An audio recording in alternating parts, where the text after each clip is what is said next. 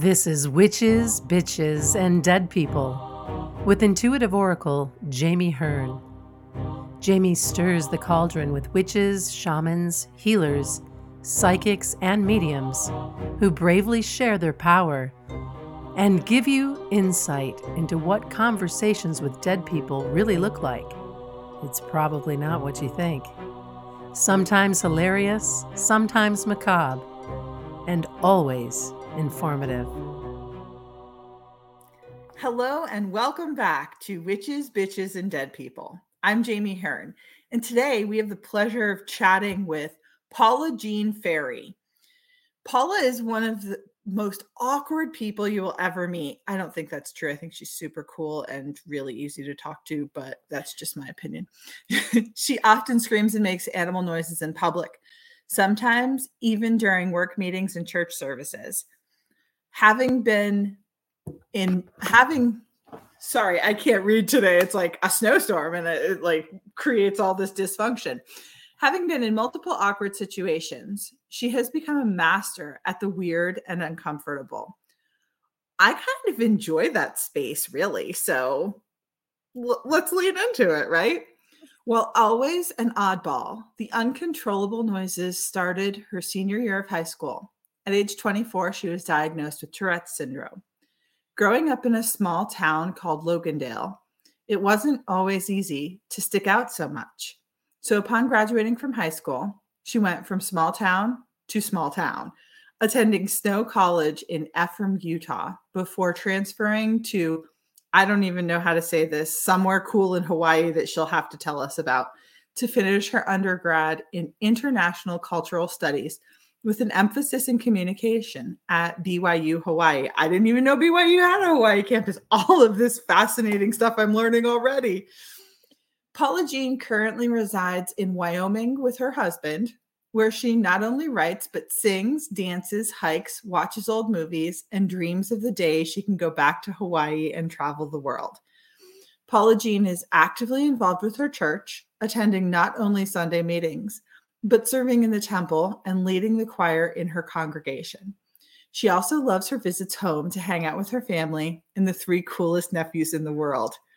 Awesome. Shout out to being a fun auntie, right? Welcome.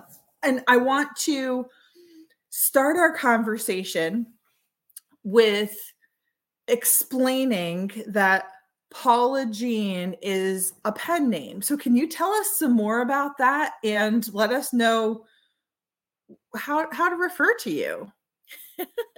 So my legal name is Jessica Baehr. Um, that's a name that I took on when I married my husband. Um, I thought it was much cooler than my, I called it my witness protection name of Jessica Smith. There's, there's a you lot and of us. twelve million other Jessica Smiths. Right. Right. Um, but having been recently married, uh, I started publishing with this completely anonymous name and I wanted to be visible online. Um, and I mentioned, you mentioned that I have Tourette's syndrome. I actually refer to them as Paula because they have their own personality and all of their own quirks. So that's uh, super interesting. It is really interesting. It's completely fascinating. It, it became uh, an entire semester of just study for me. Um, I was diagnosed in college. And so I took a semester to write about Tourette's syndrome and how it affects communication, tying that in with my major. Um, it's a fascinating topic. Um, but when I was writing that, I had very supportive professors who said, there's really nothing like this in the field. You really should get this published.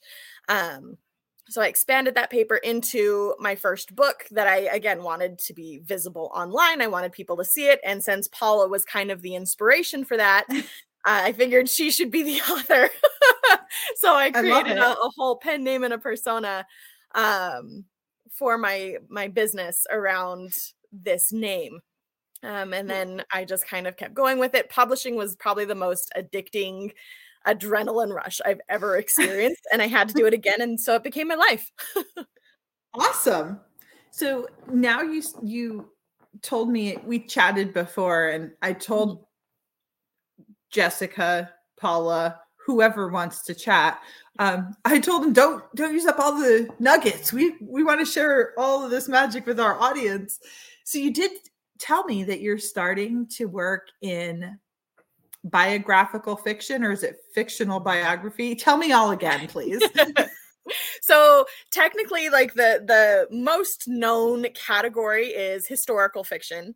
And then it's kind of a subgenre of biographical fiction. It's very small, very niche. There's not a ton of authors that really write in this space, uh, but there are a few. I have found a few. And I, I love this concept. We take a real person and we don't always know everything about every person's life. So we kind of fill in the gaps. Um, I read one by a woman named Marie Benedict called The Girl with the Pearl Earring, based off mm. of The Woman in the Painting by Vermeer. Um, cool. You know, we, we know nothing about this woman except for that she's this famous, beautiful painting. Who was she? Um, so I'm kind of doing the same thing with mine. Again, mine's kind of stemmed from this concept of Tourette's syndrome. I am taking the first recorded case of Tourette's syndrome. Um, her name was Ernestine Prandre de Germont. Uh, she lived in eighteen hundreds France, and we know next to nothing about her life. And I am filling in those gaps and kind of creating her story. That's fascinating. Um, so can you tell us a little bit about Tourette's for anyone who's listening who doesn't have some working knowledge about it? Like, absolutely. Give, just give us the the... the down and dirty on it. So it is a neurological condition. Uh, despite becoming an official diagnosis in eighteen eighty-five, they still there's still so much in the medical field that that they don't agree on. They don't necessarily know what causes it, how to cure it. Uh, it depends on the doctor that you talk to. Uh, there's actually even still doctors that don't believe it's a thing, that think that we're faking it. Um, but basically, oh? Yeah. It's a thing. Um, there's a lot of people who still think that we're possessed by demons. I know people who their parents have performed exorcisms on them, but it is a neurological condition. Our brains are just wired a little bit differently. And those electrical currents um, cause us to, every once in a while, without our control, um, make vocalizations, make sounds. Um, I tend to repeat a lot of t- ter- like sounds that I hear. I can sound like my time clock at work. I can sound like, um, sound like a dolphin. I sound like a dog. I sound, you know, I, I repeat sounds. Uh, that's not always super common. The most common one that people know about is the swearing form of Tourette's, where people will just like blurt out obscenities. Um, but we also t- typically will have a physical tic that goes along with that, something physical that we can't control.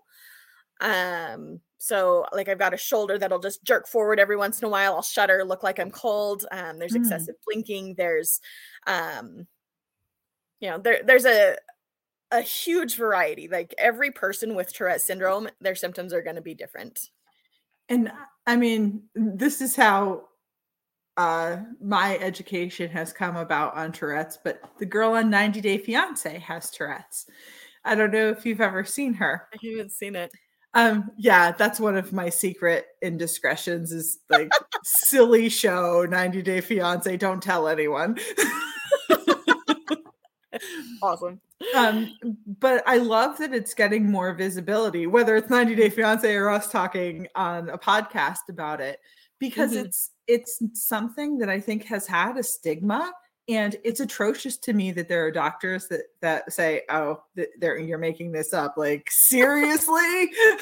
Right? If I'm going to make yeah. something up, probably having an uncontrollable movement is not going to be it. Right? Like, right. Yeah. So it's it's fascinating. Some of them will think that there's something like psychological. Like you say that it's linked to sexual trauma. Some people will say like that you just need to eat healthy and exercise, and they'll go on like super crazy strict diets, and they've seen it disappear um, when there's actually a lot of children that can just grow out of it. Um, mm. So it's, it's very commonly seen as a childhood disorder, but um, I actually started at seventeen. Like I kind of reversed that. There, there mm. are also a huge community of adults with Tourette's syndrome as well. Like not everybody grows out of it. That's also a small percentage, but well, and that seems like a trauma in itself to be diagnosed at seventeen. Like, when teenage years are tough. So I didn't actually say I was diagnosed at seventeen. I started making noises at seventeen. I was oh, diagnosed at twenty-four. Got it. So there was so, this huge gap of seven years where I just didn't know why I was doing these things. I thought they were hiccups at first, and then they started to change, and they did not sound like hiccups. Oh, interesting. So, yeah, it, it was a process. It was a process. hmm. So I know I butchered your the town that you lived in in Hawaii, but I want to go back to. You were, were you living in Hawaii when you were diagnosed? I was. Mm-hmm. I was diagnosed uh, by the school psychologist. Um, that was a mess in and of itself. People don't necessarily go into that story. Um, but the, the school psychologist is the one, he pulled out the, the D S M, which is ha- lists all known disorders, um, and Tourette's syndrome is in there. But we ticked off all of my symptoms. There's basically four things that'll classify it as Tourette's syndrome. There's a vocal tic, a physical tic, onset before age eighteen. So I barely missed that one. Um, and there's no really rhyme or reason to the pattern that these are happening. So, so what happens to the poor person that's diagnosed or, or onset? I keep using the term diagnosed, and that's not accurate. But what, like, what happens if it starts at nineteen? You can't be in the so, category. I just don't think that they've seen it happen. Um, I've talked with people who have worked in the Tourette's syndrome field for over forty years. And I am the third person that she had met that started after the age of fifteen. Hmm. So I think they just don't think that it happens. So, I mean, I don't know if that's still a classification. The D S M is updated every few, I don't know how often they update it, but I know that it wasn't the first edition and it's not the last. Right. So. They need that book. So, you know. Um, so when you were living in Hawaii, mm-hmm. tell me about that. Like, what was that like? Did you have any cool experiences? Lots. I mean, it's Hawaii. Like, how do you not have cool experiences over there? I've never been. Stop teasing me. um, I mean, I, random fact, I actually met my husband over there. Um, I was going to school. He was working on a project. Uh, he had been born there, but then moved to Wyoming when he was like seven. Oh, wow. Uh, so, and then we lost touch and then reconnected. Um, just, when did we reconnect? Like last year. And then because we'd had that background, he was my best friend. Like things just kind of happened fast. Um, Cool. So that was a cool experience, like actually meeting my husband and having my best friend be someone that became such a significant part of my life. Um, I mean, every detail about Hawaii you could turn into a story. I lived in a house with nine girls. Um, Yikes. Yeah, it was a crazy little house. Um, you know, you can go to the beach in the morning and then all of a sudden you're going to have this like terrible thunderstorm and nobody wants to go outside because it's just pouring buckets and buckets of rain. Um, you know, the things that I learned, the people that I met, um, I loved being in the minority for once. Um, just being around all of my school had only twenty-five hundred students from over seventy different countries. Oh, wow. Right. It was so cool. Like that was just such a great experience being around people from all over the world, gaining all of these different uh, perspectives and understandings. And um, I mean, it, it is a B Y U school, but like not everybody is a member of the church uh, that, that founded B Y U. Um, so even, I think we had a student body president um, who was actually a Muslim once, which was super oh, cool. cool. Like Mustafa was great. We loved him. He was awesome. So seeing all of these different world perspectives was just so cool. And I'm sure enriching for some of the work that you're producing in the world. Yeah, for sure. For sure. I, I learned so much and I grew so much as a person just by seeing like what I'm not. Like I never really considered myself much of an American until I lived with Japanese girls. And I'm just like, oh, that's an American thing. I'm very American. Who knew? surprise. Right. Like I, I knew that like subconsciously, but just having it like glare at you in the face is something completely different. Yeah. I mean, I, I would love to visit Hawaii for a whole list of reasons. Um, so if I'm going to go, I'll look you up and you can give me some pointers. Absolutely. So absolutely. Let's talk about the, the work that you're producing now. You've you've been a published author for a long time. That's super cool and a really proud accomplishment. And now you're starting to shift genres. So what compelled you to do that? Um, I think it did kind of stem from just this deep-seated curiosity, um, doing this research on Tourette's syndrome and how it affects communication. I, I stumbled upon this, you know, the history of it from, they only had her in medical records as M. Dampierre, which, which was her husband's name. Um, her full legal name was actually unknown until about two years ago. Um, but I've just kind of always had this like connection and curiosity. Like, I just want to know more about this woman. Like, why don't we know more? Like, how is she nowhere to be found? Um, it was kind of almost frustrating. But the more that I tried to like look her up, the more that I tried to find, like, the less there was until mm. I actually found her name. And all of a sudden, um, you know, there it is. And I, I kind of stumbled upon her name. I don't even remember how. It was almost kind of by accident. Um, but now that I all of a sudden had all of this information, it was almost like this woman herself dropped the name into my lap and has been like whispering over my shoulder, like, hey, like, I know my name was Ernestine, but have everybody call me M. Like, and, and I've started to find that back then in France, they would often use their second name more commonly than their first name. Yeah. Um, so like her legal name was Ernestine. That's what her mother called her. But those that were close to her used her middle name, which was Emily. Um, yeah. So everybody called her M. And I'm just I like, love wow. it. And then I was able, like, I would almost, it wasn't like an auditory thing. Like, it was just kind of an, a knowing, but almost like I was hearing it type of situation. Um, but you know, I would, I would hear these things and then I would find the verification online, like in my research. So it's been really a really cool experience to kind of feel like this woman has been leading me and almost telling me like, this is my story. It needs to be heard. It's important. It, it gives me goosebumps to think about like you bringing life and, and visibility to her story and the impact that that, that can have on the masses, not just you and her, but like the world. And I think part of the reason why I've been so fascinated with her story is because, um, you know, she, she was a noblewoman in France, which first of all, that's kind of a sketchy time to be a noblewoman in France. Like, it was, she was born just after the French Revolution. Um, but she didn't hide herself at all. Like, she, she was still out in public. She would still go to services. Um, I've since been able to find like little clips of things that she would say. She once received an award for like an artistic something or another that she was doing. And she cussed out Napoleon's son. Yeah, um, that's awesome. Right? She is my new spirit animal. I love her.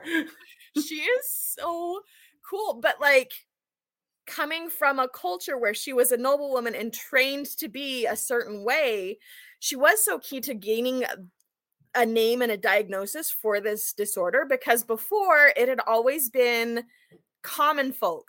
And they hadn't been trained. You could just blame it on their bad background, why they were doing these things that were unacceptable. Um, but because she was a noble woman, it totally changed the narrative and made it something that was studied. And it became an official diagnosis a year after she passed away. She was born in eighteen hundred, died in eighteen eighty-four. And in eighteen eighty-five, Tourette's became a diagnosis. So it was kind of like her life's impact and life, you know, yeah. Maybe not her mission during her lifetime, but sounds like it's become her mission in the afterlife. right?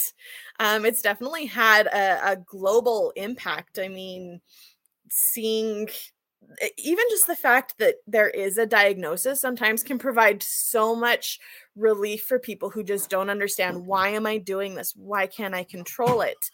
Um, putting a name on it helps so much.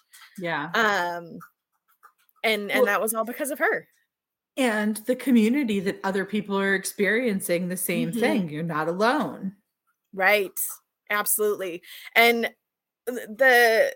The communities that I've seen online, there are so many people who still just hate this disorder, who are so ashamed of it, and it's so hard. And and yes, it is.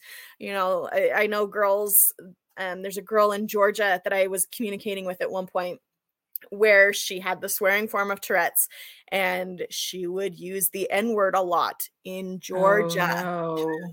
and was beaten up almost every day oh, as a that's result. Awful. You know, and it it has kind of just become this place to moan and vent, um, whereas this woman was not ashamed of it. She would still go out in public. I mean, in the middle of church services, she would say, "That's enough, Father. Shut up, Father." We don't necessarily know if that was the Tourette's or if she was just ballsy, but either way, I love her. I know, right? Like, I love this woman so much, and it's been so much fun to A, get to know her, to B, write this story. And you know, I, I, it's not published yet. I'm hoping to publish it on her birthday, which is in August. So if not this August, then, you know, next August is when I want to publish it. Um, but to see. She's ready. She said this August is, she's good. I hope so. But I mean, the editing process can take a hot minute. Like, I just finished the first draft. She's like, okay, get cracking. Right. But I That's mean, it. Again, I've kind of felt that on my shoulder for the past several years as I've kind of uh, built and established myself as a writer. I, I self-publish. Um, so I had to learn how to put out a quality product. Like, I've had to work with mentors. I've had to kind of figure out um, how to, how to gain a following and an audience. So I have people that I can talk to. You know, when I first yeah. published in twenty sixteen, I wasn't doing podcasts. Um, that's something that I'd learned and incorporated a little bit later down the road. Yeah. And, and here you are now. Right. So she, she definitely wanted that, that aspect, uh, to be in place, but now that it's here, she's like, finally, you're okay. Just do this. Right. And she's like, yeah, go talk to the girl who wants to talk to dead people. That's, that's where we want to be. Right. I love it. That's awesome. Yeah. So where can people learn about the works that you have published and follow along as you grow on this journey? So um, everything within my author business um, is kind of under the pen name of Paula Jean Ferry. Uh, I am considering putting uh, my my name on the cover of my fiction now that I'm kind of shifting genres, just to kind of keep that consistent. Uh, but the the publishing company um, is is Paula Jean Ferry, so everything will be on my Paula Jean Ferry website. Um, I've got a Facebook page that I've been terrible at updating. Fun fun side note about Tourette's syndrome: um, some doctors will put it on the autism spectrum, which I've totally put myself on the autism spectrum. Absolutely. Me too. Um, but with that comes some executive dysfunction. And sometimes I'm just like, oh yeah, I need to like update this Facebook page and I need to like keep people updated.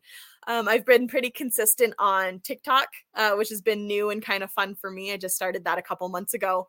Um, but I always have the handle of Jess Squeaks with all of my social media. Um, I love that. Thanks, me too. um, so paula jean ferry dot com will be the website where I'll, I'll post information. It is kind of under construction because I'm shifting from, you know, the nonfiction to fiction. So I had, at one point I was trying to do the book coaching thing, which I just don't want to do. Like I, I want to tell these stories. I'm a storyteller. Yeah. Um, so ignore those until I get my website updated. Got it. um, yeah, that, that's your genius. Books, by all means. um, and so I'll, I will have to go and follow you on TikTok. I'm kind of a new TikTok user, so okay. I'll be watching and learning from you. It's fun for sure. I don't know that I'm any good per se just yet, but I mean, that's, that's kind of how life goes, right? You start at something, fail miserably until you kind of figure it out, and then you get better and learn and improve. Um, right. Because what would the value be if you were good at it on the first try? Right. Uh, I mean, some of my early books, like I'm, I'm super proud of the content of my first one, because this was like my college thesis, right? I worked mm-hmm. really, really hard on that. Um, but I've since learned that, hey, interior design of a book is a thing. So I'm almost kind of like, I feel so bad for this poor book. Like I could have done so much better with it because the content is so good. I love it. Um, well, but with each product, I've gotten a little bit better and I've expanded my knowledge and my ability. So, and it, at some point, maybe you'll circle back and restructure it. I want to, actually. I've already got like a cover redesign, a uh, rebrand for those, um, which now I'm not entirely sure that I want to do. But, you know, I, I've already had that thought of, I need to go back and fix these four things. Here's my thought. Ask M's input. Right? Uh, except for I'm not sure how much longer I'll have her with me, because I, I've already started having other people like, okay, good. You're finally here. You're finally like listening to us. Like my turn next, my turn next, my turn next. And I'm like, oh my gosh, take a number. That's a really cool experience though. It and really is. the it, it's an honorable position to give light and life mm-hmm. to these people's stories. So yeah. I'm excited to read them.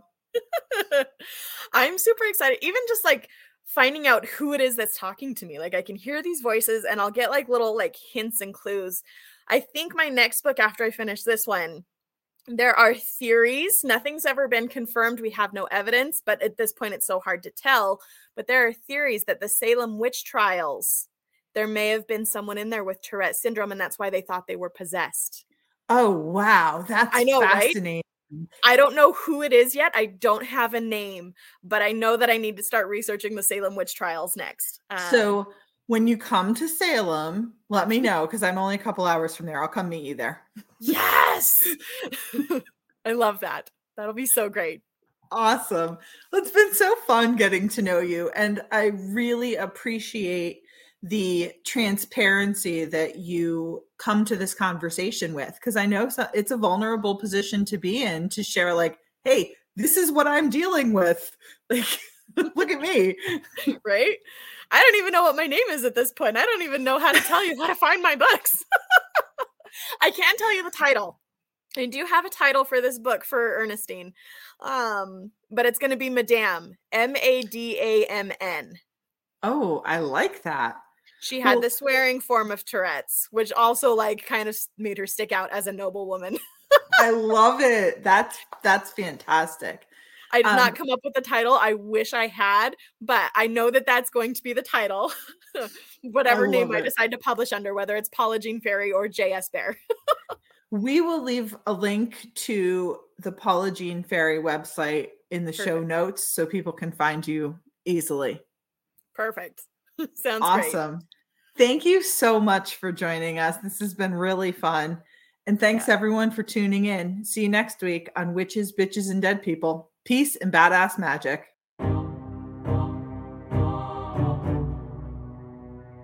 Thank you for listening to Witches, Bitches, and Dead People with Jamie Hearn. If you like what you heard, please subscribe, rate, and review at Apple Podcasts or wherever you listen in.